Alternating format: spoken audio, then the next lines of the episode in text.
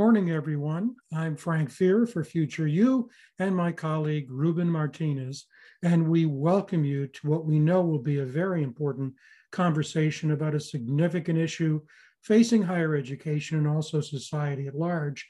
That is the impact of politically motivated philanthropy on higher education and again, broader society. And we're delighted to have two colleagues who are involved extensively in the fight against that kind of philanthropy. First, we have Isaac Kamola with us, uh, who's written extensively on this subject. Uh, Isaac is an associate professor at Trinity College in Connecticut. And we also are very pleased to welcome back a future U alumnus uh, in the name of Bethany Letiecq. Bethany is a professor, associate professor, and campus activist at George Mason University in Virginia. Uh, and without further ado, let's get more information about that. Hi, I'm, I'm Isaac Kamola. I teach, I'm an associate professor of political science at Trinity College in Hartford, Connecticut. And my research studies the political economy of higher education. Um, and my first book is on the, the production, how universities transform to produce knowledge about the world as global.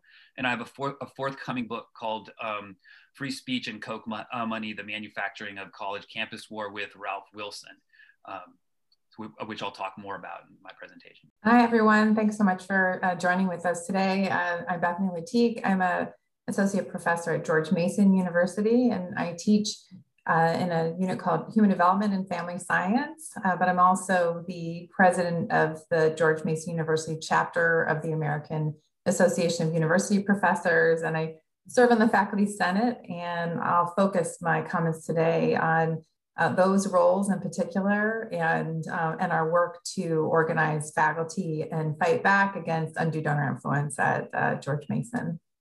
Very good. And before we turn to uh, Ruben, let me also say at the Future U website, we have uh, several uh, very important documents, publications from both Isaac and from Bethany, and we certainly encourage you. Uh, uh, Isaac's book will be coming out in November, uh, Free Speech and Koch Money Manufacturing a Campus Culture War. What's up uh, on the website is his recent Inside Higher Education article, an excellent article. Where does the bizarre hysteria about critical race theory come from? Follow the money, just outstanding. And also Beth's uh, very, very good detailed um, uh, painful to read article about that's entitled GMU's Donor Problem in the Fight for Transparency uh, that was published in AAUP's Academe. Uh, so with that as background, please, Ruben. Good morning, everyone. I'm Ruben Martinez. I'm professor of sociology at Michigan State University and also the director of the Julian Samora Research Institute. I am pleased to see Beth back again at Future U. I think she gave a presentation here about two years ago, wasn't it, Beth? Something like that. So thank you for joining us, and it's good to uh, meet Isaac uh, for the first time. Uh, Future U really started with a national conference that we held here at Michigan State University back, I think, in 2015, uh, focused on neoliberalism and public higher education. These conversations uh, all stem from that, and what we're talking about is the corporatization of higher education and the kind of influences that have been uh, uh, impacting uh, public higher education. Particularly today, we're going to focus on the influences of donors. We've uh, heard uh, Isaac mention the Koch brothers. We know that Beth has been addressing these kinds of issues over at her university for quite some time. and we are seeing greater and greater influence as, as time goes by. Uh, the influence has to do not only in reshaping uh, uh, the process for hiring people, the process for establishing units, and so forth, but it also has, I think, a great impact on academic freedom and the other side of that, academic repression and so forth. So uh, we're very, very pleased to have Isaac and Beth with us today. These, as uh, Frank has said, are the folks on the front lines, and uh, we're looking forward to hearing them. Uh, we also stand for one thing, and that is we want to have the freedom to teach and the freedom to study, both on behalf of faculty, on teachers, behalf of teachers, and also on behalf of students. Students should be free uh, to study the world around them. They are the ones that are going to be living into the future, and they should have the maximum access to knowledge about the world as we we look as we go go forward. So I'm looking forward to hearing both Isaac and Bethany today. Excellent. Thank you, Ruben. Why don't you introduce our uh, other Zoom room participants today? So uh, with us is uh, Zach Kaiser, who has also been a presenter uh, at Future U uh, and uh, is a supporter of our initiative. Jan Beecher has also been with us, I think, from the very beginning. she has some great insight on speaking truth to power or, or selling truth to power, uh, which is also something that's taking place. Uh, Nathan has been with us as well before. Uh, he has given some excellent presentations on uh, neoliberalism and higher education and looking forward to uh, working with him in the future. Uh, and Louis Dibble, whom I'm not familiar with, but he is with us and perhaps either Frank or you can introduce him. Okay, I'm associate professor of sociology at IUPUC in Columbus, Indiana. Very good. And Lou and Terry, uh, Louis Dibble, Terry, Terry, say a few words about yourself too. Okay, I'm a, I'm a English professor at the same place as Nathan, and Nathan and I and other people meet together occasionally, somewhat stimulated by Frank's foregrounding of neoliberalism. In fact, I uh, about every several days I see someone slamming neoliberalism and uh, the you know Friedman and Hayek getting uh, poked in the eye and things like that. I never noticed that before I went mm-hmm. to one of Frank's presentations. Anyhow. Good. Thank you so much for being here. You know, it's interesting as you bring that up, Terry. I, one of those persons who's maybe one of the few hundred around the country who still reads newspapers every day. and uh, and so I was reading in the Buffalo News the other day, and in the lead article on top of the fold, the the reporter actually used the term neoliberalism uh, in terms of comparing what was happening in the mayoral race there, uh, mm-hmm. and and basically classifying the incumbent as a neoliberal. Uh, and was that, that admiring or no, uh, putting him down? Criticizing, uh, because Buffalo is one of the poorest cities in the country, highly segregated. It's in the top 20. Uh, and uh, the point, the argument was the mayor has not done enough, even though the entire the city is is benefiting significantly by economic development, but not African Americans. And so he used neoliberal in that regard. And I'm sure that scrambled a lot of uh, a lot of readers to go to their dictionary. What is it? Uh, and when you think about this, and this is introduction to Isaac in his presentation, uh, Ruben, probably five years ago, got me uh, onto a publication I didn't even know existed. Uh, it was a publication written 50 years ago in 1971 by a person by the name of Lewis Powell. I knew him. Uh, at the time, he was not uh, a member of the Supreme Court of the United States, but he was appointed soon thereafter by President Nixon. And he wrote a 7,000 word missive to the US Chamber of Commerce. And it essentially lays the foundation for, uh, for a, a conservative game plan that would be similar to what liberals and progressives were doing in the 1960s with respect to what led to the civil rights legislation and, and other things from organizing from the left. And his argument was we need to organize from the right.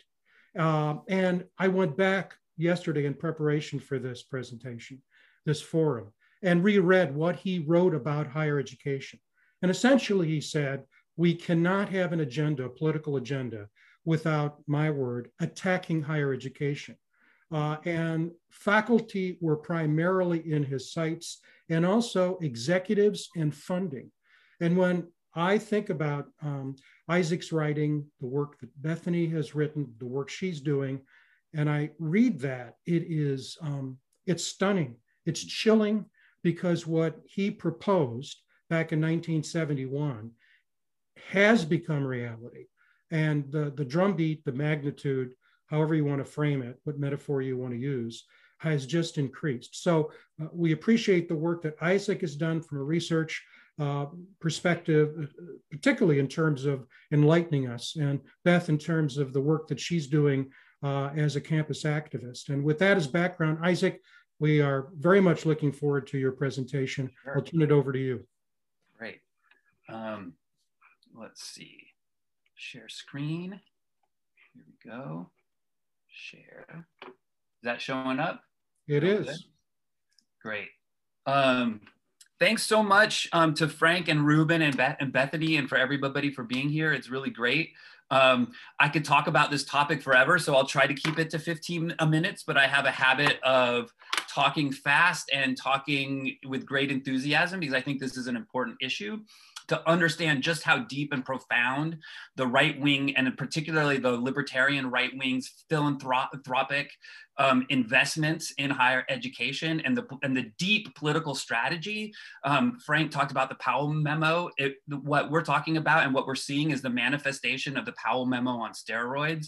It's been a hmm. 50 year strat- strategy, and I think that we oftentimes naively um, don't give it enough credit. So what I want to do today is um, talk about the structure of right-wing attacks on faculty. And i argue that there's or that there's going to be a bunch of different types of attacks on faculty criticisms of faculty over violating free speech or critical race theory. Those are the two cases that i'm going to look at today and kind of demonstrate that these appear to be organic moral outrage of people expressing on the right that their conservative values are not being represented that they are under attack by crazy professors social justice warriors, that liberal professors are expressing their bias in the classroom, et cetera, et cetera, or saying outrageous things about race. Um, that that the, that this is a strategy that works by manufacturing um, um, moral moral outrage that appears to be organic, right? Uh, I said organized here, but it appears to be organ- or organic. But I want to demonstrate that this is actually produced within a series of intersecting organizations. And those organizations are incredibly well funded and designed to appear organic. Right. This is part of the strategy of making a bunch of different think tanks and journalistic outlets all all beating to the same drum, which helps explain why something like critical race theory um, became this, this sensational phenomenon and concern in a very short period of time.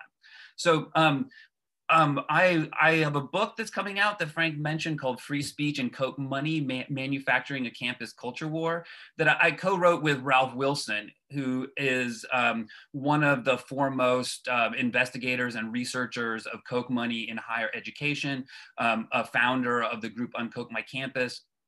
And basically, what we demonstrate there um, is just the network degree to which uh, the campus free speech um, um, is or, is organized, and the the the, the so-called crisis over campus free speech is manufactured at a bunch of levels simultaneously. I'll go through that art that argument, but first I, I, I want to bring your attention to a talk that Charles Koch gave in 1974 right? The, uh, this talk was actually in response to the Powell me uh, memo. It was in this talk at the Institute for Humane Studies that he had created and helped to fund, or he helped to fund. Um, um, and, um, and, and in this speech, he basically says that Powell is right in that the left has dominated the university and therefore the right wing, and not just the right, but the corporate right, the business right, needs to go on the offense in higher education but he also made the very provocative claim that the Powell memo was actually wrong because Lewis Powell assumed that we lived in a capitalist society. However, we didn't live in a capitalist society because people still paid taxes, supported public education, and other kinds of public goods, right? Koch has a very radical libertarian agenda. In this talk, he talks about it himself as a, ra- a radical right? And he basically, his goal is to fundamentally transform society to one that um, uh, scholars like Nancy MacLean and Theda Skocpol and others have called property supremacist, right? That individual property rights determine all aspects of society and that the government is always a threat to that. So, in this particular speech, in which he was saying that the Powell memo is not even the starting point, that we need to establish laissez faire, ca- ca- completely unregulated capitalism. He also laid out the place in which this struggle should be fought. And he talks about political and lobbying groups, he talks about the media, he talks about the law, but he also said that higher education is a place that you where you have the greatest multiplier effect. You get your bet your biggest bang for your money in um, in investing in higher education because it is in higher education, and that this was a strategy that was laid out by Richard Fink.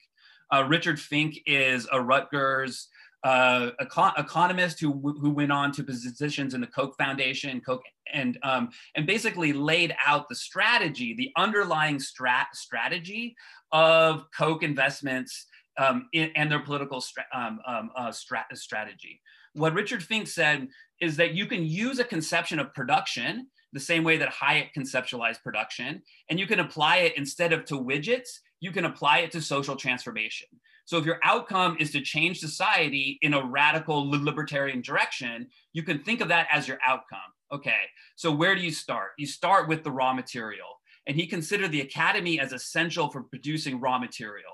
The raw material is the ideas that are developed by academics about anarcho-capitalism, about the, the threat of regulation, the Laffer curve, all of this kind of arc-libertarian no nonsense, right? And you also create the, and, and, and you recruit the talent, right? You identify the young students, you train them, and you bring them into a network, what they call the talent pipeline, right? Then the ideas from think tanks or from the academy, the raw materials moves into think tanks in which is manufactured into public po policy, refined into public policy and specific, uh, specific proposals. And then those specific propo pr proposals are then given to advocacy groups and, and outreach or, uh, or uh, organizations. And that would be Americans for Prosperity, Freedom Works, these kinds of astroturf groups that kind of push the, ag the agenda be it uh, se uh, second rights amendments, stand, stand your law ground, um, anti-union legislation, climate denial, um, anti-climate legislation, privatization of K-12, privatization of higher education, privatization of prisons, whatever the idea that was theorized by the academic, developed in the think tank, and then pushed out into these advocacy groups. And then your final objective is then the lawmakers who then pass the laws, right? So instead of the lobbyist as being, so, so you can see that their integrated strategy, they call it an integrated strategy for social change, starts with higher education, deeply values higher education, and seeks to not just affect policy outcomes, but to fundamentally transform how society operates by changing the ways that people think about very basic things and how action and political um, and social life is organized.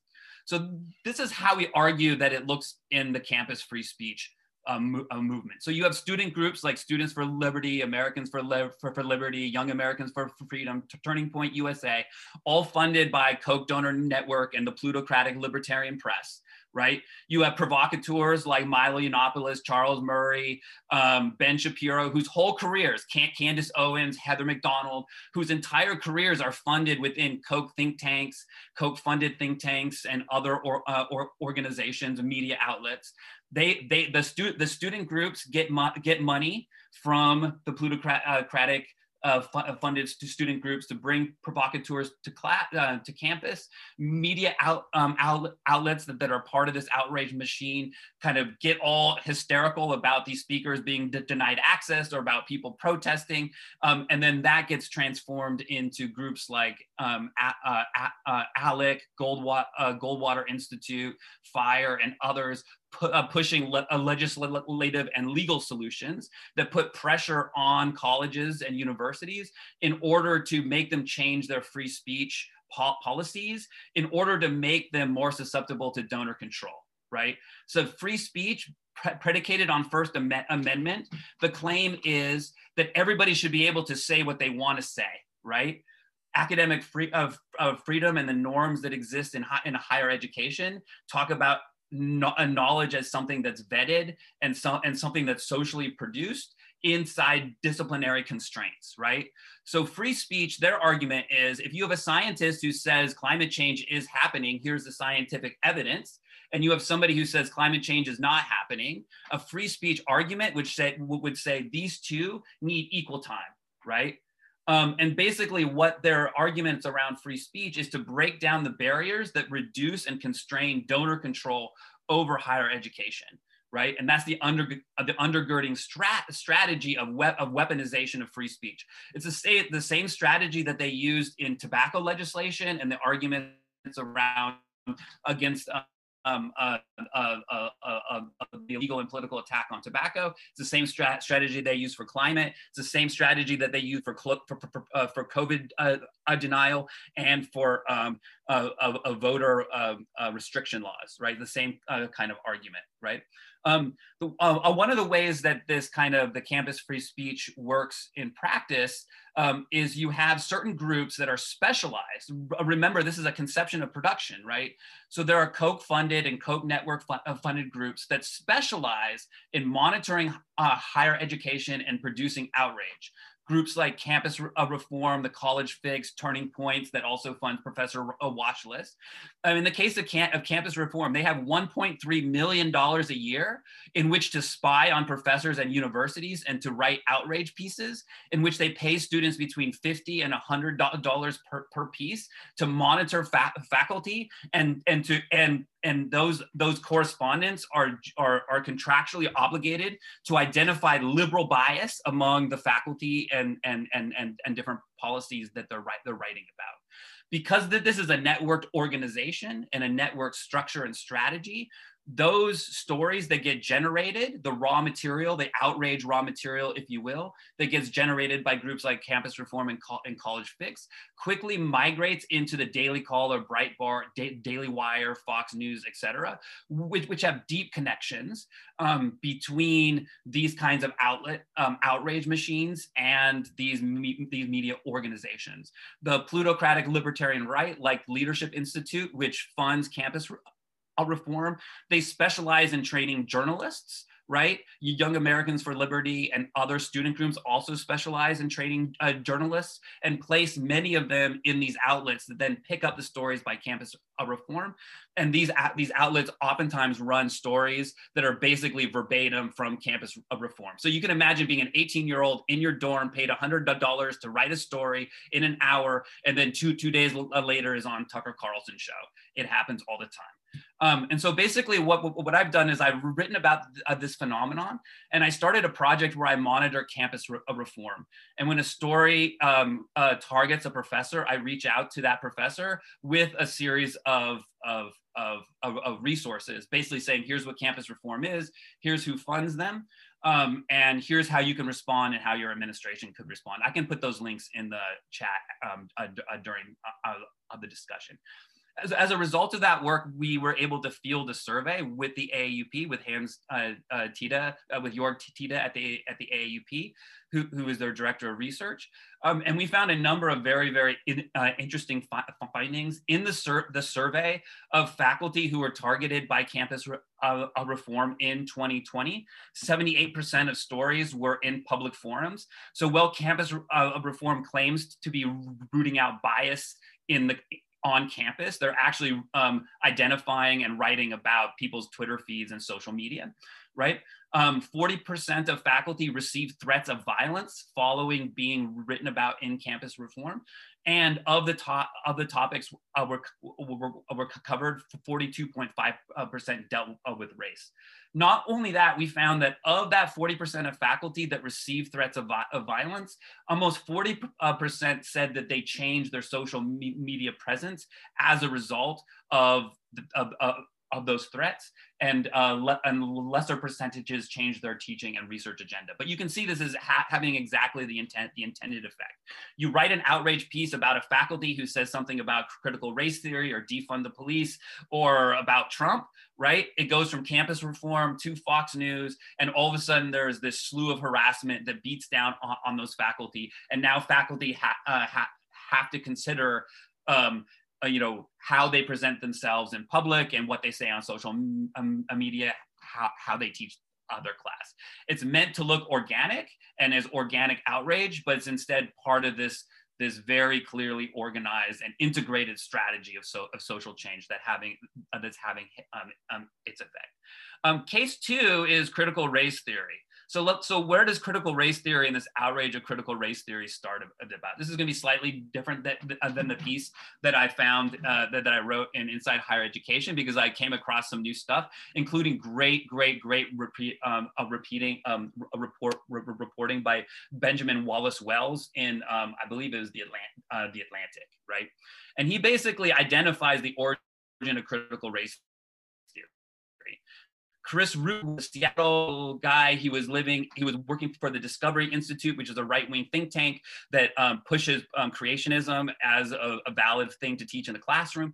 Um, he got leaked some stuff about um, uh, sensitivity trainings that were taking place in Seattle that were, um, or, or, and then he wrote an outrage piece saying, can you believe this?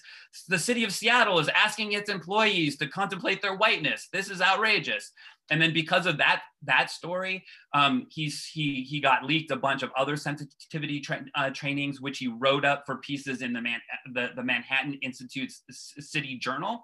Right, the Manhattan Institute between 1998 and 2019 received 15 million dollars from the Koch Foundation.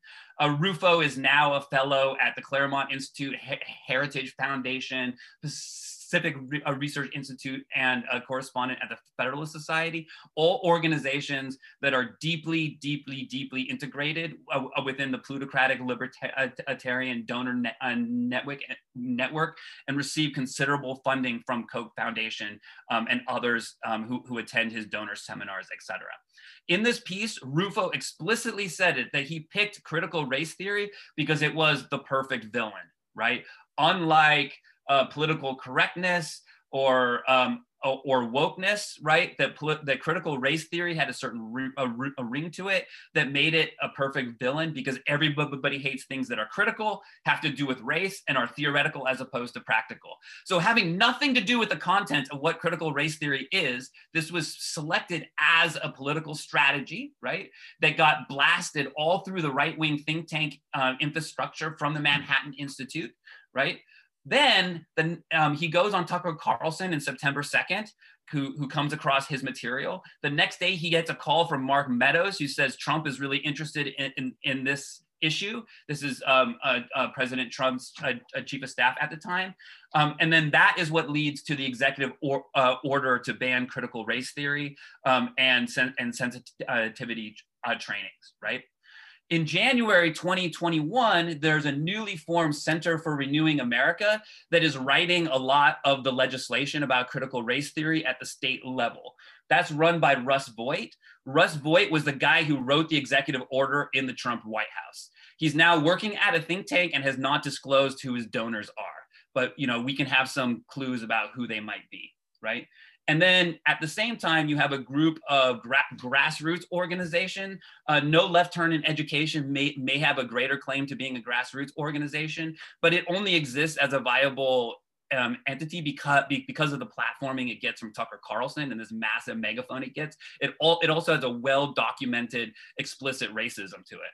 Um, Parents Defending Education is a Koch funded. It's a, bu a bunch of Koch funded um, um, um, uh, veterans um, of Koch-funded outrage machine that are basically creating these organizations that then create the infrastructure for for parents to go to, to um, city uh, council meetings and school board me uh, meetings and, and raise their concern over critical race theory right? So again, you see how this in, this in, this integrated strategy feeds into each other, tries to look to look, look organic, and is well funded at every step, right? And the strategy is to undermine and attack those who are talking about issues that undermine a plutocratic libertarian agenda and critical race theory and the concept, conception that that society is structured by the past violences of, of, racist, of racism and settler colonialism is an existential threat to libertarian economics that want that, that wants us to live in a fantasy land that we are all free to choose our own futures um, as rational individuals in a, per, a perfectly uh, rational mar uh, market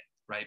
Um, and so this is not only Powell memo neoliberalism, it's Powell memo neoliberalism on steroids that's been integrated and networked for 50 years, is incre incredibly well funded, um, with people moving back and forth across this network, students being on our on our class on our campuses being drawn into the net um, into the network um, and trained to become activists and provocateurs um, in this particular organized, integrated, and incredibly successful political strategy. Steve Bannon has declared that critical race theory is going to be the, the Republicans' campaign in 2022.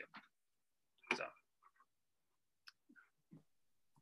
Thank you very much. Wonderful. I mean, uh, what you've done uh, in your work is just spectacular because you you take names, uh, give locations, and fit it all together for us.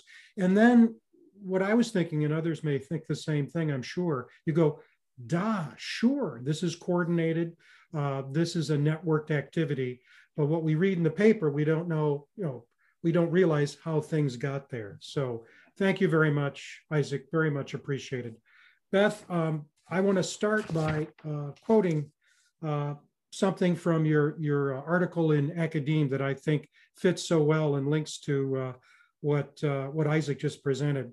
Uh, quote, the growing dependence on philanthropic giving coupled with the shift toward donor empowerment in gifts to restrict gifts has rendered universities vulnerable to undo, outside influence.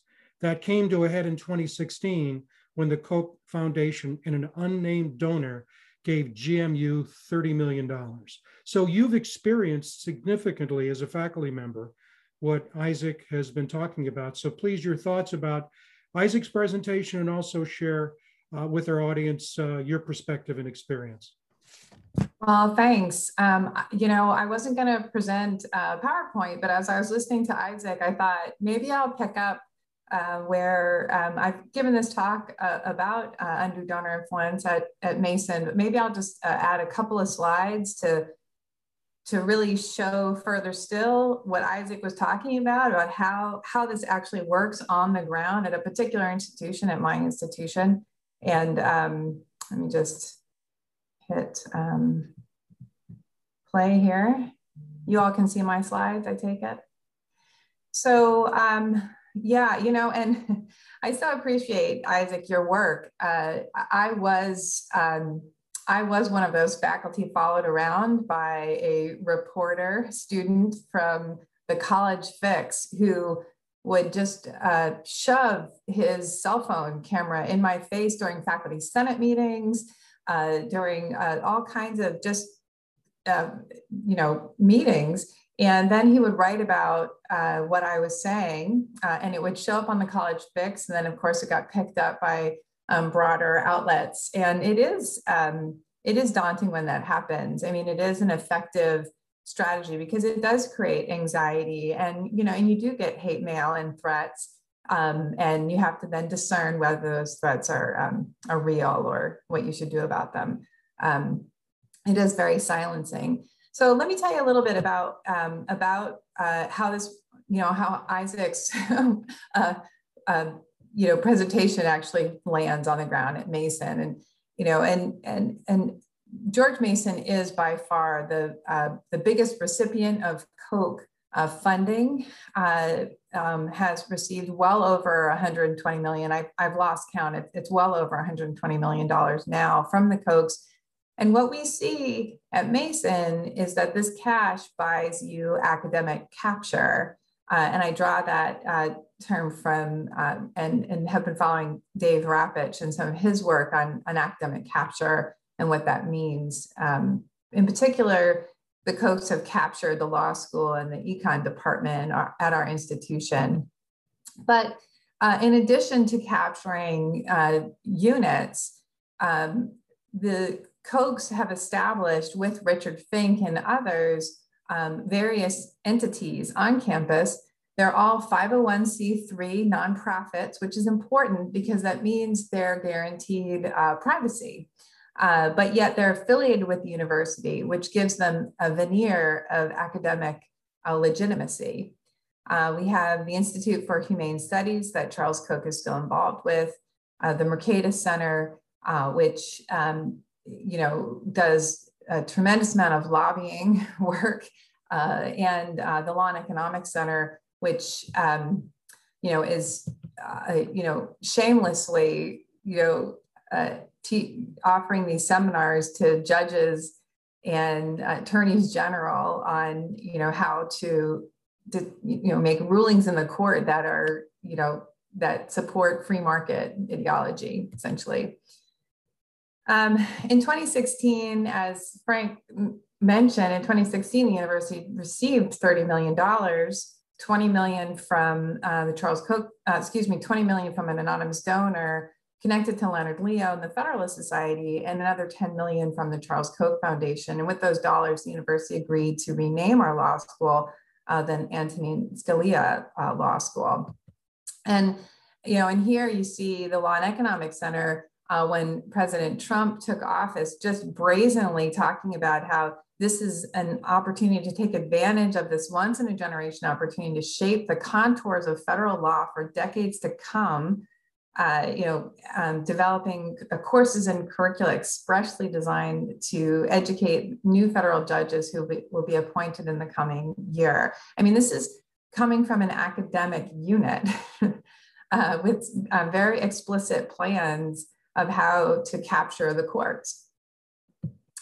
Uh, so, you know, the, the timeline for uh, faculty organizing along with student organizing started a long time ago in, in 2010 really when jane mayer's book came out exposing the koch network ties to GM, uh, gmu and really it was the students and just a handful of professors who started uh, to take note and, um, and begin to organize. And students uh, started to foia the university for Koch related gift agreements to try to understand was there undue donor influence going on at Mason. Uh, un- unfortunately, uh, the GMU Foundation, like many university foundations, uh, is a 501c3 entity, and they said uh, we uh, the foundation does not adhere to uh, Virginia FOIA laws, and so ultimately the, the students sued uh, the university and the foundation uh, to try to gain access to the records so that you could follow the money, uh, this undue donor influence at Mason. And unfortunately, that case went all the way to the Virginia Supreme Court, uh, which ruled that the foundation was a private entity, even though it's on our campus, uh, even though the foundation funds 75% of the president's uh, salary uh, uh, you know, with these Koch dollars coming through, uh, you know, um, but yet it's private and we can't see the terms of the deal. Uh, and to make a, a, a really uh, long story uh, short, um, the faculty with the student group fought really hard to expose undue donor influence and to expose these the, the, ways in which all of this is churned out by these different entities on our campus uh, uh, to you know promote anti-labor, anti-government, anti-climate science, anti you know all of these things. And um, while the university pushed back hard and called us conspiracy theorists, said, you know, this is not true. Uh, ultimately, uh, these gift agreements were revealed because of the lawsuit. And, uh, and we got our smoking gun in 2018 and uh, since then, we're able to at least uh, begin to revise um, policies at the university to state that when the university accepts money from the foundation, it has to put in writing the terms and conditions of the gift agreement such that faculty should be able to discern to at least some extent um, what the universe, you know, what these donors are getting for the giving. Unfortunately, uh, and you know, and and I'll add, the state of Virginia, we worked with legislators, and the state actually passed new FOIA laws that all uh, state universities have to adhere to these new disclosure laws uh, with regard to these gifts uh, coming from the foundation to the university. However, who sits on the committees that that is monitoring all of this. And you know it's perhaps one or two faculty members and the rest are foundation folk and administrators. And so it's very difficult to, to make sure that even these policies are being adhered to. And there's some um, instances at the university that, um, and I'll just, I'm gonna, I'm gonna push through all of this, sorry, um, just to make one final point, because there, there is some, um, some evidence at the university that, you know, these uh, gifts are still not being um, um, you know, scrutinized fully, and that the administration is continuing to support the foundation and saying these gifts don't apply to the law. Uh, and one example is uh, George Mason's University's uh, Global Antitrust Institute. And, um, and that work has been covered in the New York Times and, and other um, press outlets. Um, so I think I will um, I'm going to pause my, I'm going to stop sharing this and make just a few more quick comments um, uh, about, um, you know, what Isaac is putting out there and where I see, uh, you know, where we need to go forward. And, and really my call to action is, is complex. It, ha it has to begin truly organically, not a fake organic, but truly organically. Faculty have to uh, begin to organize in earnest. Uh, faculty, particularly faculty who have power on campus, must organize and begin to uh, really push back against this assault on higher education and academic freedom.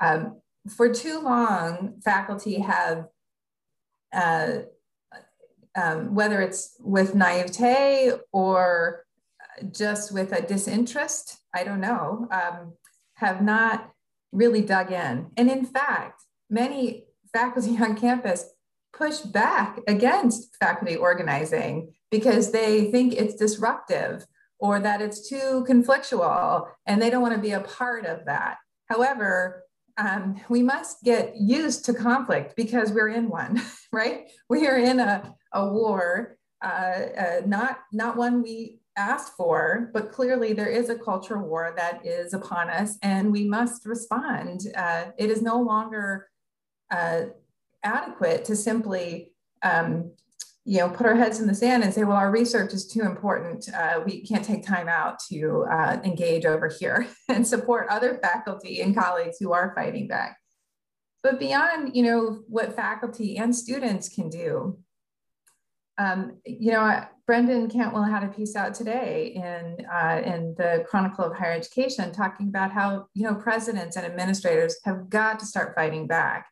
And it is true, uh, presidents need to, uh, need to step in and step up and start fighting. Uh, you saw what happened at UNC Chapel Hill when administrators didn't uh, step up and uh, they lost big time, you know, and um, and so they need to step up. But as Frank mentioned to me earlier, you know, presidents serve at the pleasure of boards, right? And so when you really want to think about where the things need to change, we need new board governance. We need new policies.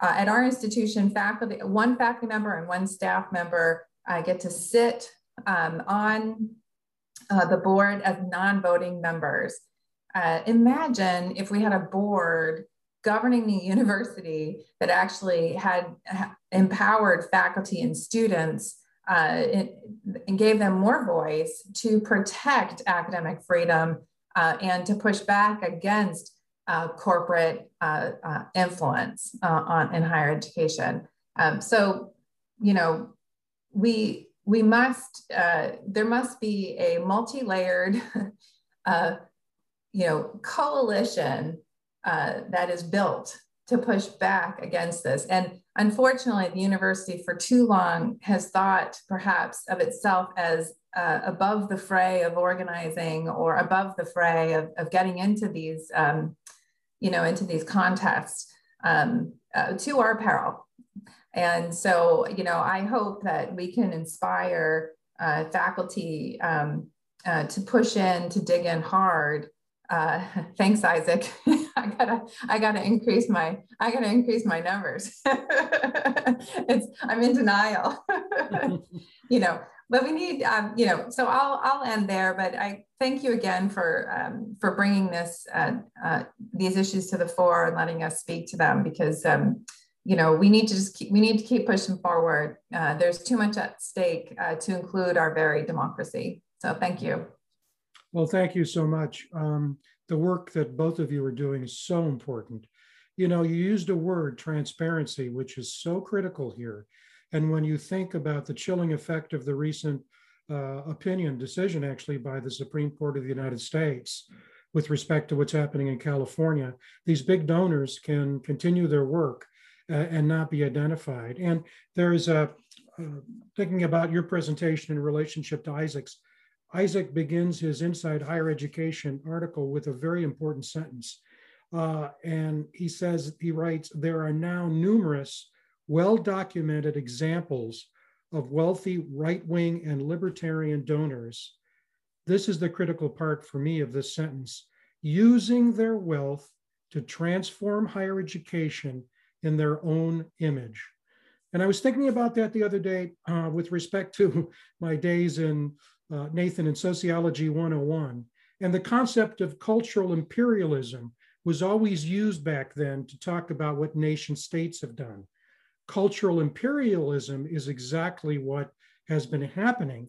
The, the seeking of cultural transformation, uh, and as Isaac said, higher education is viewed as a very, very critical institution. There's a cascading effect. We have to capture, using the word that Beth used, if we can capture higher education, we can start that cascading or domino effect and begin to bring about change otherwise we may not be able to do. And so the amount of money that's being invested, I won't even call it an investment, that is being used is incredible. Well, Ruben and I have had numerous conversations about how, I will use the word, how frightened we are with respect to what has been happening.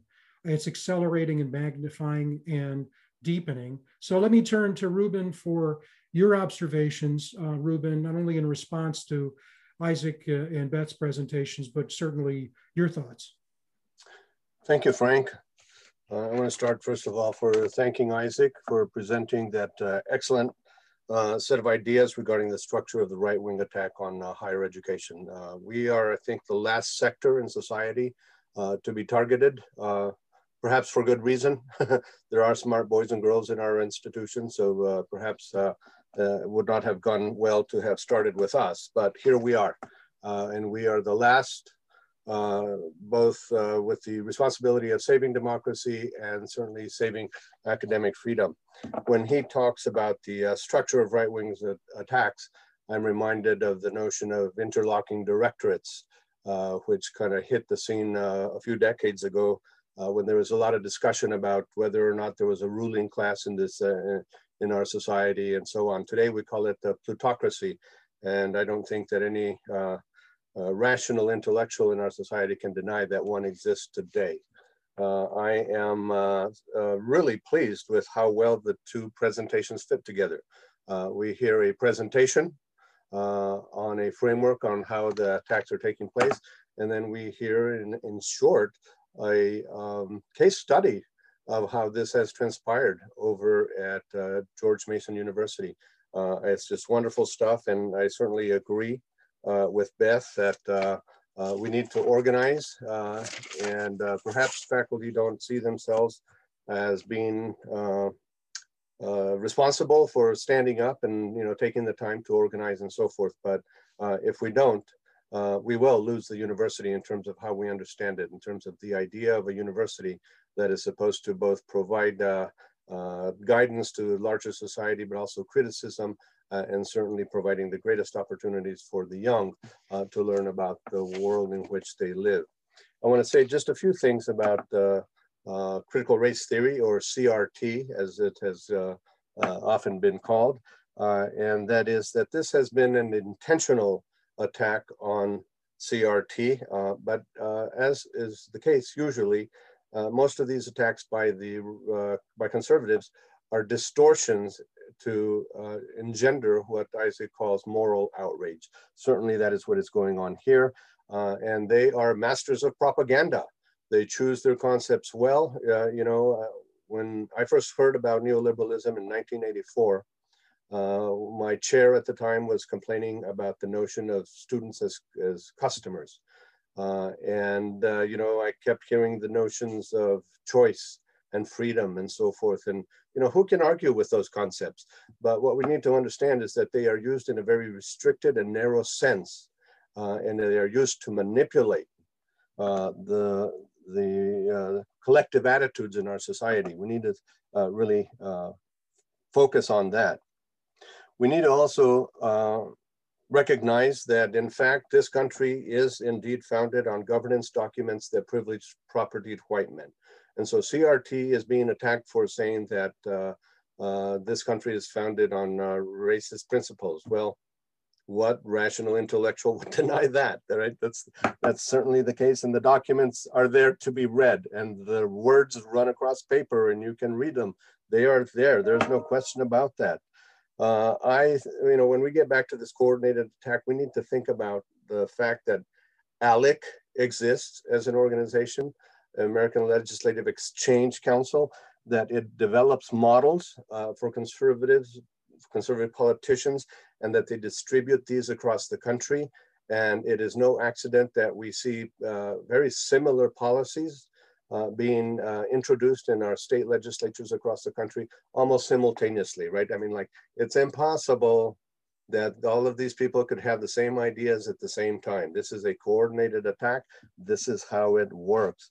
When we take a look at uh, the attack on uh, critical race theory, uh, you know, it probably began uh, as Isaac talks about before President Trump issued his executive order 13950.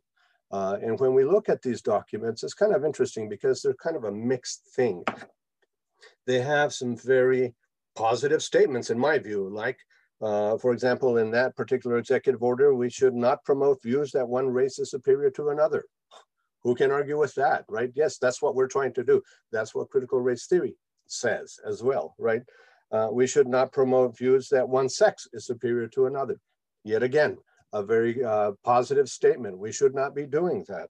Uh, but then there are also some statements in there that are kind of mixed in that says that we should not say that the United States is a basically racist society. Uh, again, uh, that is something to be debated. There are documents that show us that it is.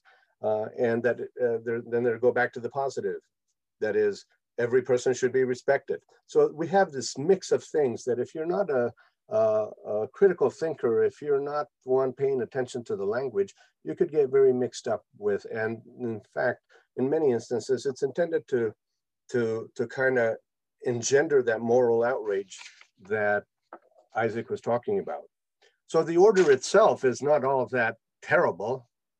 What is terrible is the uh, memorandum of implementation, if you will, that was put forth by Russell Vought, uh, the director of the executive uh, uh, office of the White House, where you know sanctions are talked about and specific concepts and, and, and ideas are identified. So he's the one that identifies critical race theory as something that should be looked at as an indicator of possibly violating the order. Then there is the notion of intersectionality. We should not be talking about intersectionality, uh, which is kind of interesting because back in the 90s, I was using the notion of eth gender as a statistical concept to, to make some statistical comparisons because I was getting tired of women and Latinas not being uh, pulled out in a uh, combined way so that we could really understand the way, the, the conditions in which Latinas were living, right? And being able to compare them to others. Uh, there are issues of systemic racism. If we talk about systemic racism, that's an indicator that we might be doing something that would be against the executive order. So there are lots of things that are both confusing and, and probably uh, uh, very, very uh, discouraging for, for both those who are targeted and those who are morally outraged. It kind of uh, gives us a, a mix of things.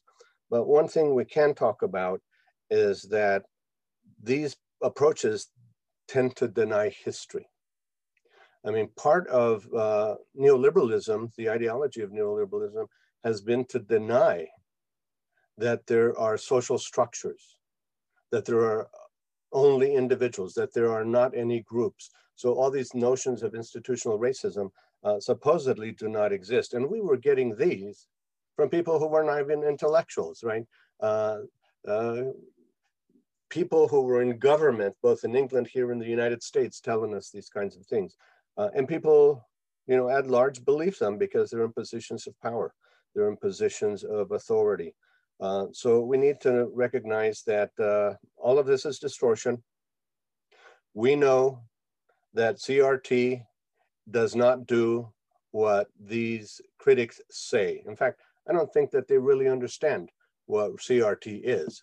You know, I am a sociologist, so I view CRT as sort of uh, old wine in new bottles, really.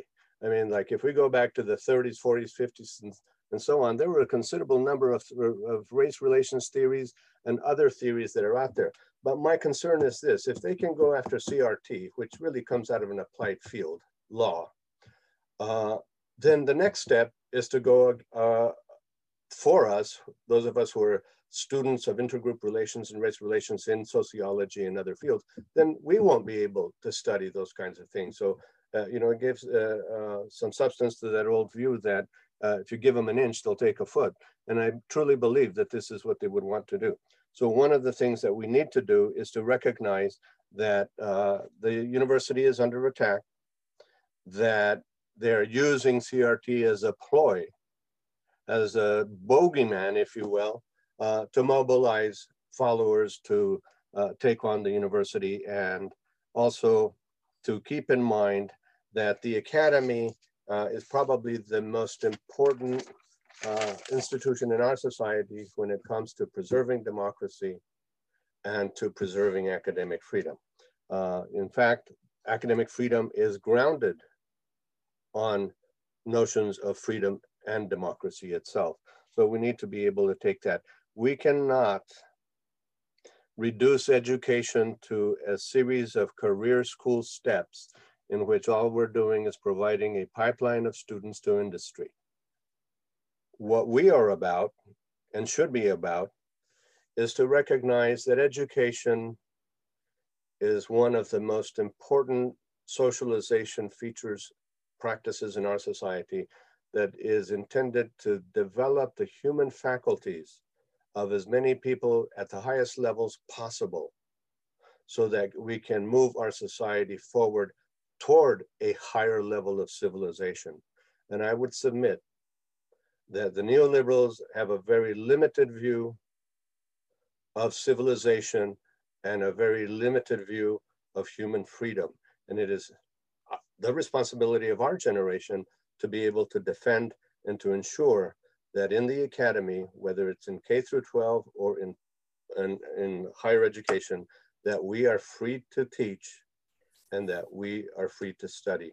I want to thank our speakers today for their eloquent presentations uh, very inspirational. And I'm looking forward to someday uh, being able to also deliver the kinds of resources that Isaac, I think, and others have been delivering to faculty who have been attacked and who have been uh, threatened, uh, because really that is no way to conduct ourselves in, in, in our society at this day and age. Thank you very much. Yeah, wonderful, Ruben. Thank you so much for sharing that. Let's open it up for discussion, questions and answers, commentary. Uh, Nathan, you're, uh, you have your hand up. Yeah, thank you. Um, yeah, I really um, enjoyed listening to the presentations by Isaac and uh, and Bethany. Um, I have to go pretty soon to uh, to attend another meeting, but I um, I wrote down some some of my own observations and reflections, and I wanted to share them before I I had to go. Um, history, history reflects feudalism. Li uh, liberal reform has occasionally pushed back where the lines of power are drawn. But feudalism today is alive and well. One of the biggest challenges today is that conservatives work in consort while liberals work individually particularly among academics or intellectuals who are great at critique, but not necessarily working together. Professional associations such as the AAUP, the American Sociological Association, the American Medical Association need to show leadership by working together to form a unified political educational interest group. Hmm. Agree. Well stated. Response, please. Anyone? Terry, you're up. Um, yeah, I, I sort of recognize Nathan's thought because at one point I asked him, what do we do next? And it's basically organized professional organizations, which doesn't sound like a banner rallying cry, but it sure makes sense. And this might be relevant to Frank. I, I shared with him the name Caryl Churchill, who was a, a anti-neoliberalism British author. I didn't identify her that way till Frank did. But there's a book that came out in 1975 written by William Gaddis, a long satirical novel called J.R. And I just had to check the date. Oh, yeah, about a year after that Powell memo. And its premise is okay, some capitalists think let's put advertisements in textbooks. Who could object to that? And gradually everything goes down the tubes.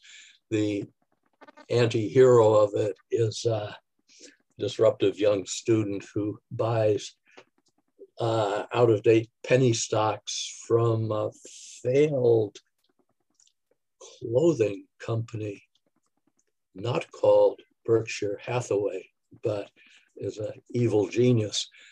I am going to reread that. And if anyone has time to read a horrifying 500 page novel. Do read Gaddis's J.R. Anyhow, that's my English professorly input onto it. And otherwise, I, am terrified by what you speakers have said. It, it makes me feel like I've been punched in the stomach. Thanks a bunch, guys. Very good. Now, if I can, if I can jump in, you know, I, I did want to thank Ruben uh, for, you know, recentering us around uh, the, the focus on critical race theory and the, and the current attacks uh, that are, um, you know, uh, really bolstering white supremacy and, and this notion of whiteness as property is, is really, really important for us to hold on to. And I, and I, it, it's just making me think too, in terms of next steps, um, you know, and, and what's at stake here. And you know, and I just think, um, you know, who are the faculty who are teaching about critical race theory, who are applying critical race theory, and so many of them are faculty of color, are uh, who, you know, already are um, confronted by a system that is, uh, you know, uh, heteronormative, patriarchal, and supremacist uh, in terms of uh, in terms of um, uh, um, you know, race. And, you know, so I, I think it's really critical that those of us who can need to step up, step in front of this, uh, particularly white academics um, who have been the recipients of this white advantage and privilege for a long time.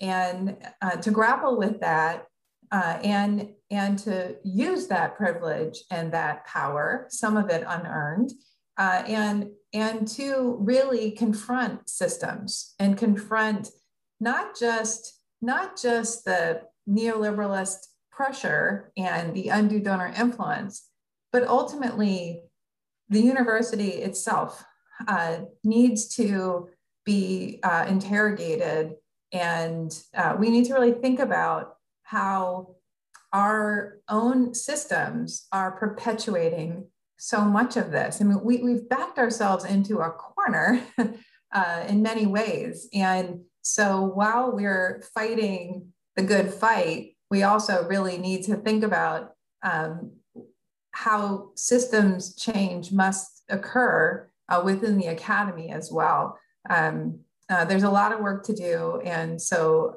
you know, I echo Nathan's remarks of, you know, ultimately uh, faculty, uh, students, professional organizations, there really does need to be this great uh, mobilizing uh, moment. And I'll and I'll I'll add one more thing. At Mason, we've actually formed the GMU Coalition for Worker Rights, hmm. and this um, combines not just the interests of faculty and staff, but also all the con- the contract workers who support our universities, but yet are often incredibly marginalized in terms of their pay, access to benefits, and worker rights, which of course is very Kochian in its infrastructure. Uh, you know, and um, but building out coalitions to include labor, uh, to include you know our our union brothers and sisters, even in states that are right to work like Virginia, which we hope to change uh, very soon. Uh, but you know, we must think broader about uh, the coalition building efforts that is going to take to push back against this massive, well funded, well coordinated, and networked uh, movement uh, to really you know, destroy our institution as we know it. Mm-hmm. Very well stated. And, and one of the things that, that I see, and I'm sure all of you do too, is that there is significant, these ideas and approaches are taking there's a response from the grassroots, from the general public. One of the things that I do regularly is read letters to the editor. And um, it's a sobering experience because many of the things we're talking about today, uh, in a in a sort of a layperson's way, are being written about by everyday citizens in their letters to the editor, and they're applauding this this work uh, because that's what America needs to be. And so, for example, they will speak out against critical race theory. Uh, and anyone who is in support of critical race theory uh, will be, and I've read this, will be labeled a racist. Uh, and that's, you know, everyday people writing letters uh, to, you know, to the press. And so um, this is a wake up call for all of us. And I think what you're expressing, Beth, makes makes a lot of sense. The coalitions are necessary, and Nathan um, there needs to be organized activity uh, uh, by professional organizations to identify this as a very important issue. I mean, this is evolving, but it's gotten to the point now we're in a code red situation. Other comments, please. Yeah, can, can I just jump in here? Sure. Um, the Powell memo is really interesting, not to go back to that, because in 71, Powell explicitly says that we can use the arguments around academic freedom to drive a wedge into the left, right? Because you we will say if one part of the left will, will say we can't allow this kind of stuff on, on campus. We have to kick Milo Yiannopoulos out. We can't hear this nonsense. And the other half will say, well, the, the opposite of good speech, of bad speech is more good speech, right? So right from the beginning, of this kind of how can corporations and the business community and the chamber of commerce exert greater influence over higher education to steer the types of conversations that are taking place there back in 71 there's a clear understanding that the language of free speech the language of academic freedom is that important wedge issue and i think it's also important to kind of realize that the critical race theory and the racist elements of that argument against critical race theory also goes back right that that that Powell himself was an advocate for vouchers and the privatization of of K-12 education after Brown v. Board Koch's father was one of the founders of the John Birch Society. Um, there's this long tradition. And then to this day, groups like Turning Points USA, Young Americans for Liberty are training grounds for white supremacists on college campuses, and explicitly so, right? The, the white supremacists brag about how these student groups have been effective vectors into campus, right? So in a way, there, there's a tradition. And not only that, the language of, of students as consumers goes back to the Cato Institute, goes back to James Buchanan, right? Thinking about how can we make sure that 68 at Berkeley never happens again, right? Well, you have to make sure students begin to conceptualize their education as a private personal investment. And you do that through student debt, right? So, in a way, we're seeing outcomes of a strategy. And so, I think that, that Bethany's claim that we need a similar robust response or else it's just going to be whack-a-mole right if if if the idea is how mm-hmm. can we make the public understand that critical race theory is not what the right set, says it does it is you're just playing wha- a whack-a-mole because the next thing will be the same organization will gin, will gin up uh, the same thing right and so i think that that idea of of, of a strategy of conceptualizing an alternative future that, as Ruben points out, is more emancipatory in its perspective, more humane, doesn't reduce human beings to rote economic calculators, but has a robust conception of humanity and humans' potential. That needs to be the foundation for an organized response that also understands the university's role in that um, at, uh, as well and defends that role. Um, and and recognize that it has to defend it without as much influence uh, without as much resources. And i think it's really important that this is an argument that nancy maclean starts her book with uh, democracy in chains right? Is that this is a stealth organization. This is dark money right? This is people don't like it when they hear about the truth of the amount of money that's behind here. And it only works if it appears to be organic and not plutocratic uh, uh, uh, uh driven right? So that argument of following the money and and, and train, training ourselves whenever we see something right? Why is the right all of a sudden talking about critical race theory? Why are they all of a sudden talking about wokeness? Why are they why are there all of these bills um, uh, uh, around um, um, you know uh, uh union rights? Where's all this coming from? Like be be skeptical right? Be assume that it's coming from big money and not from a disagreement among good actors engaging in rational conversation about the good of society right?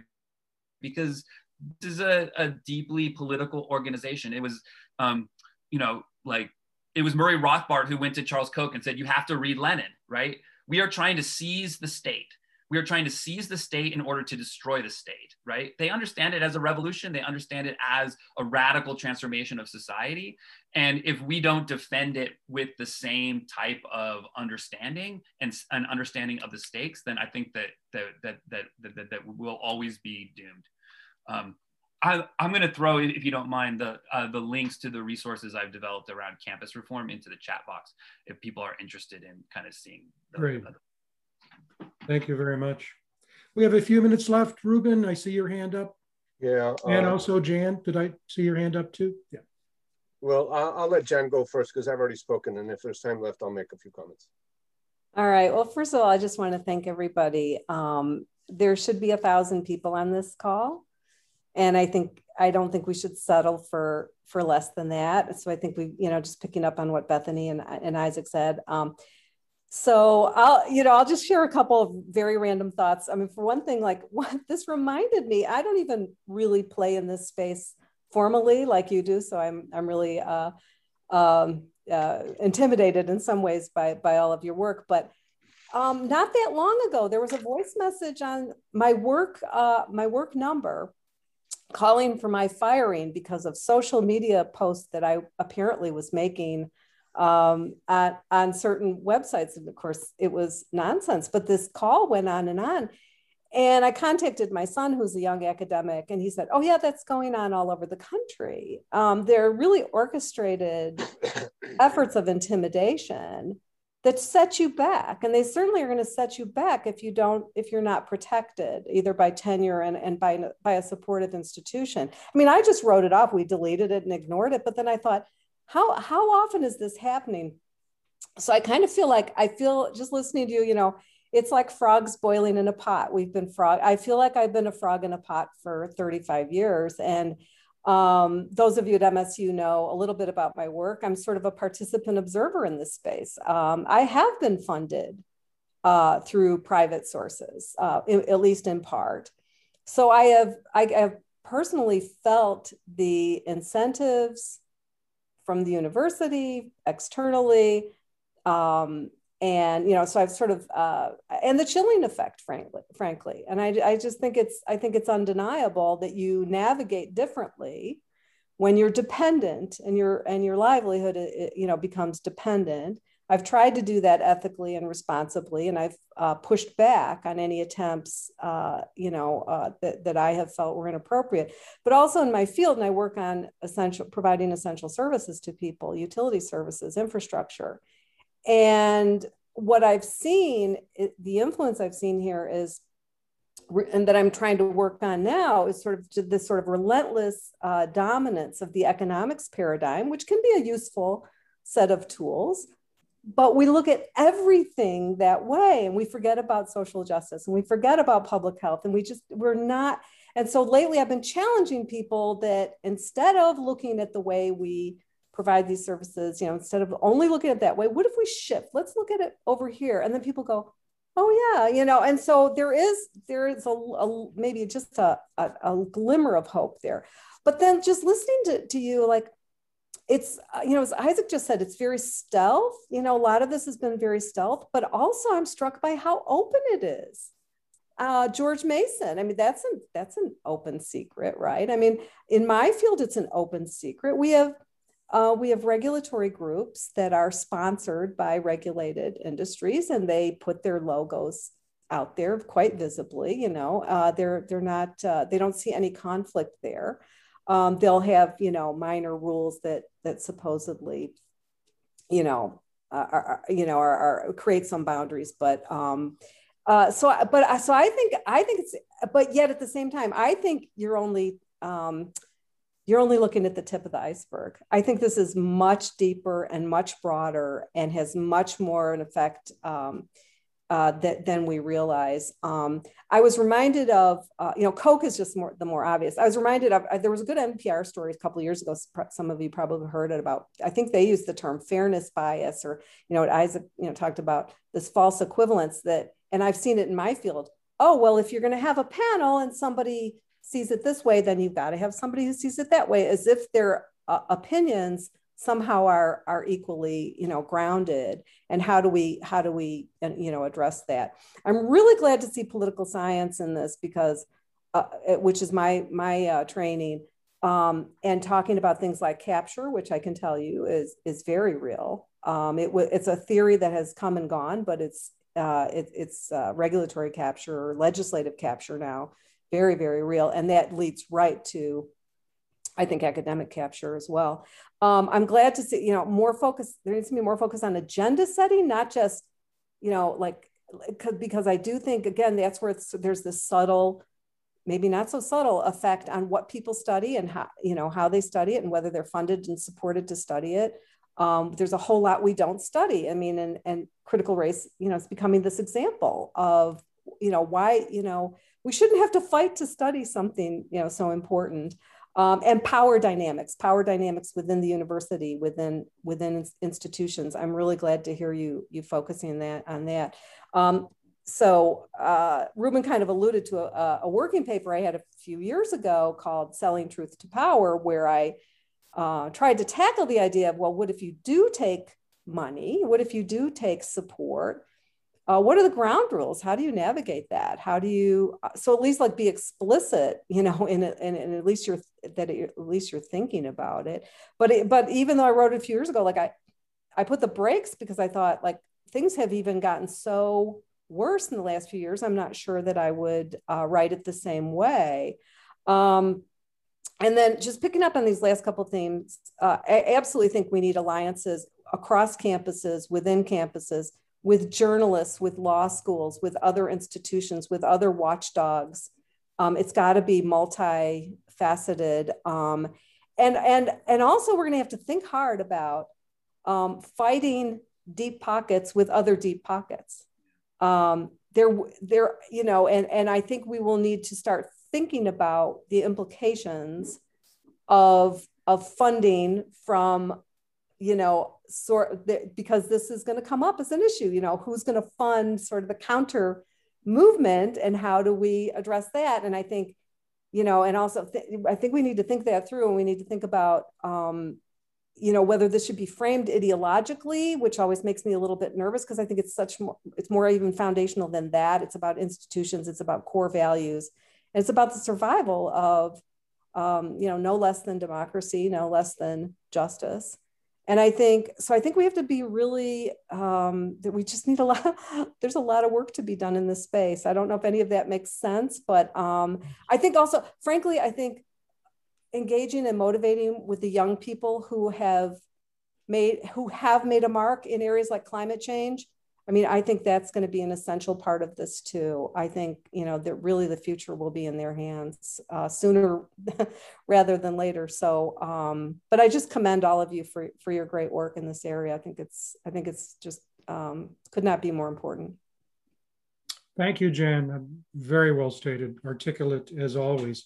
Uh, I'm looking at uh, the watch here and we're winding down. So Ruben, why don't we uh, turn to you for final comments and then go to Bethany and finally Isaac, and then we'll close the program. Thank you, Frank.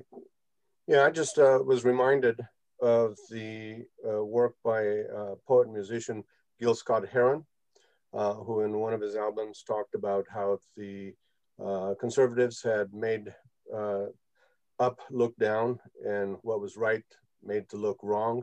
I think that's the kind of situation that we find ourselves in today.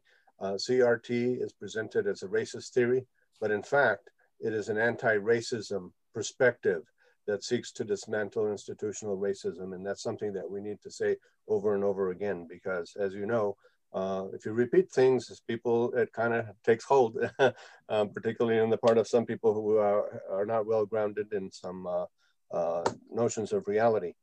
Uh, we should also, I've been looking lately at some of the hearings that were conducted by the uh, House uh, in the 1960s regarding the New Left and so forth uh, and was very pleased to see that uh, faculty organized themselves. They did not, they were not always union, they had these associations and organizations, but faculty have risen and protected themselves. They did it not only during the period of the anti-Vietnam uh, War movement, but also during McCarthyism. And certainly I think if we go back to the period of Nazism, uh, we will find that faculty did in fact uh, organize themselves. And so there's an opportunity here to recognize that this kind of massive threat does lead to people having to mobilize themselves and defend uh, what they consider most important. Uh, and academic freedom, I think, is most important right now for those of us in the academy. And that is, it is likely to be defended by those on uh, who are conservative. It is likely to be de defended by those who are liberals. And it is likely to be defended by those who are uh, on the left. So uh, this is an opportunity actually to work together and to ensure that academic freedom is uh, preserved. Uh, we see today that in the broader uh, sphere of politics, uh, that the pendulum is starting to swing. We see what Biden is doing, the kinds of legislation that he is proposing and so forth. and so I think this is an opportunity historical opportunity to, for us. And of course, this is going to ripple through for a long time, who knows how long. Uh, but it's an opportunity, I think, to right things that have gone wrong in our society. Uh, and as long as that pendulum keeps moving in that direction, we've got to get behind it and keep, keep make sure that it keeps moving uh, to the center. Uh, because the conservatives have moved the uh, goalposts here uh, and made the center uh, basically some kind of uh, conservative uh, position and everything on the left side of that is supposed to be some kind of communist bogeyman and socialist. But, you know, uh, nobody talks about the liberals, but there is still a liberal center here that we need to work with, uh, and that uh, is going to be, I think, most important in making sure that that pendulum continues to move. Thank you. Thank you, Ruben. And also I want to say to the audience and all of those of you assembled, you may know this, but we wouldn't be here if it weren't for Ruben. He is the person who is the uh, lead organizer, the founder of Future U, and uh, it's the reason why we can keep these conversations going. And it, it takes leadership. People have to step forward, and that's what leadership is. Uh, talking about leadership, Bethany, uh, your final comments. Well, I, you know, thank you again all for the great conversation. And it, it always inspires me to be a part of these panels and keeps me going. So I really appreciate the, the lift. Um, you know, I CRT might be a provocative topic uh, to, to, to, you know, continue to, you know, for the, the neoliberal movement, you know, this, you know, for them to, to make these uh, gains but it's also maybe a bridge too far. I don't know. I, I am hoping that faculty will say enough is enough. Okay, uh, let's let's come on now. Um, this is silly. And uh, we really, may, maybe it will be the kind of um, motivating force that is necessary to, to see more uh, folks push in and push up. And it made me think, Ruben, about not only the importance of fighting to protect academic freedom, but of course, uh, we haven't really even scratched the surface of talking about shared governance and and you know the real role of faculty in the academy to control you know curricula and that sort of thing. And you know and this is a, just an opportunity for us to really uh, come back together and uh, reimagine uh, these systems uh, to be more uh, socially and, and, racially just uh, and, and really to push forward uh, to demand uh, shared governance. Of course, we have a lot of work to do, but thank you again for, uh, for this opportunity. Well, thank you so much. Really appreciate it, Beth. Isaac, we'll give you last the last word. Yeah, thanks again to uh, Frank and Ruben and Bethany. It's been really a pleasure to be here. And I'm really, it, like Bethany says, it's so optimistic to hear other people who are working in this space. And the work that you've done at GMU is just incredible. And the, the students and Transparency GMU uh, movement, I think, is a real mo model. Um, it's important to also give a shout out to other organizations that are doing this work in this space. Uh, UnKoch My Campus does a really good work and they have incredible resources on their website. And the AAUP is always um, a, an amazing resource. Um, if you're not already a member, please join. Um, and I think that too, like I got into this this line of work in 2017 when when campus reform attacked my colleague and accused him of stuff he didn't say and i think that that it's been a real empowering experience to basically learn and and get more more understanding of the institution in which i work and the industry in which i work and to understand it.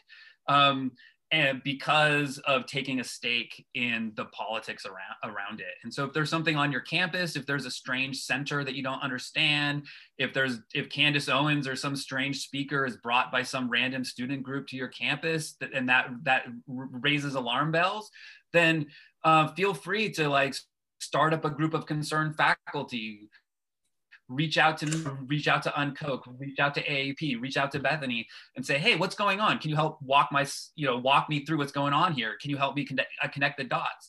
Um, and, and I think that, that, that, that idea of, you know, taking ownership over our own campuses and the, go- the governance of our own campuses. Um, and I, I really go back to what Frank and Ruben said that this is really about the future of, of the ability to study and the ability to teach. I mean, they understand it, the Koch plutocratic, a, a libertarian class understands it as an existential fight, right? They're in it to win it. Um, and I think that that if, if we desire to make sure that speech and research is not bought and sold as a commodity. If money doesn't equal speech, right, um, then uh, we have to fight to make to make that true. And I think Bethany said before, we're in a war not not of our own cho- own choosing, and I think that's a really important. We uh, we can't just ignore this and wish it away. Um, we have to um, they're, they're, they, they've organized politically, institutionally, with considerable resources, with people who give their lives and passions and commitment, who are deeply committed to this fight. Um, and I think that if we want to preserve a university that we desire to live and work in, that um, is going to require that kind of, of commitment. And it's, it, it's good work to be a part of. So I, I would recommend it to anybody. Thank you, Isaac. I can't think of better words to close our forum today. Thank you for being here, Isaac. Tremendous presentation. Same for Beth Letiecq. Uh, just a so important the work you're doing at George Mason. Ruben, for your outstanding comments, as always. And to all of you for taking the time to be with us today. We know you have many options uh, to devote your attention to, and spending time with us on this important topic. All we can say is thank you uh, whether you participated in the Zoom room, uh, watched live on YouTube, or listened on Anchor. Thank you. This is Frank Fear for Future U and also for Under the Radar. And as always, I hope our paths will cross again very, very soon.